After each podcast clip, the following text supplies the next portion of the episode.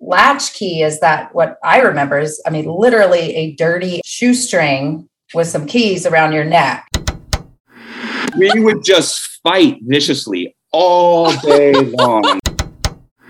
And then he would go behind and fill behind the TV and feel the heat. You know, we're in the 80s. So the, the TV has to cool down.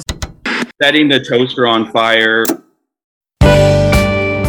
Welcome to the Latchkey Urchins and Friends podcast. I'm Allison Sibula. And I'm Ann Sherry. Latchkey urchins are children who came home to an empty house after school. The term latchkey kid became commonplace in the 1970s, me, and 1980s, you. Quote, went through its all important formative years as the least parented, least nurtured generations. in the US. Urchins adapted to not need anyone. Both my parents worked. My parents suffered from workaholism. There was a little bit of a desperation. I'm just constantly detached.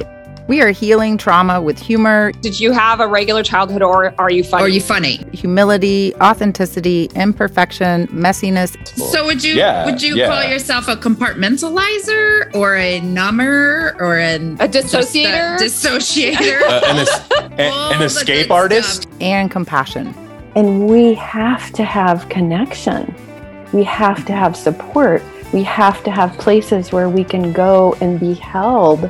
This season, we're bringing you 20 conversations every other week with trauma experts, survivors, healers, fellow latchkey urchins, and friends.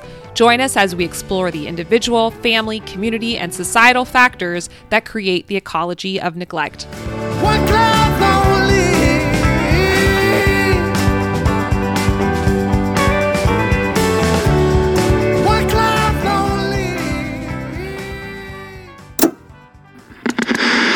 I mean, the other thing about childhood, you know, emotional neglect is like 99.9% of people suffer from it. Tom, I think they like me now.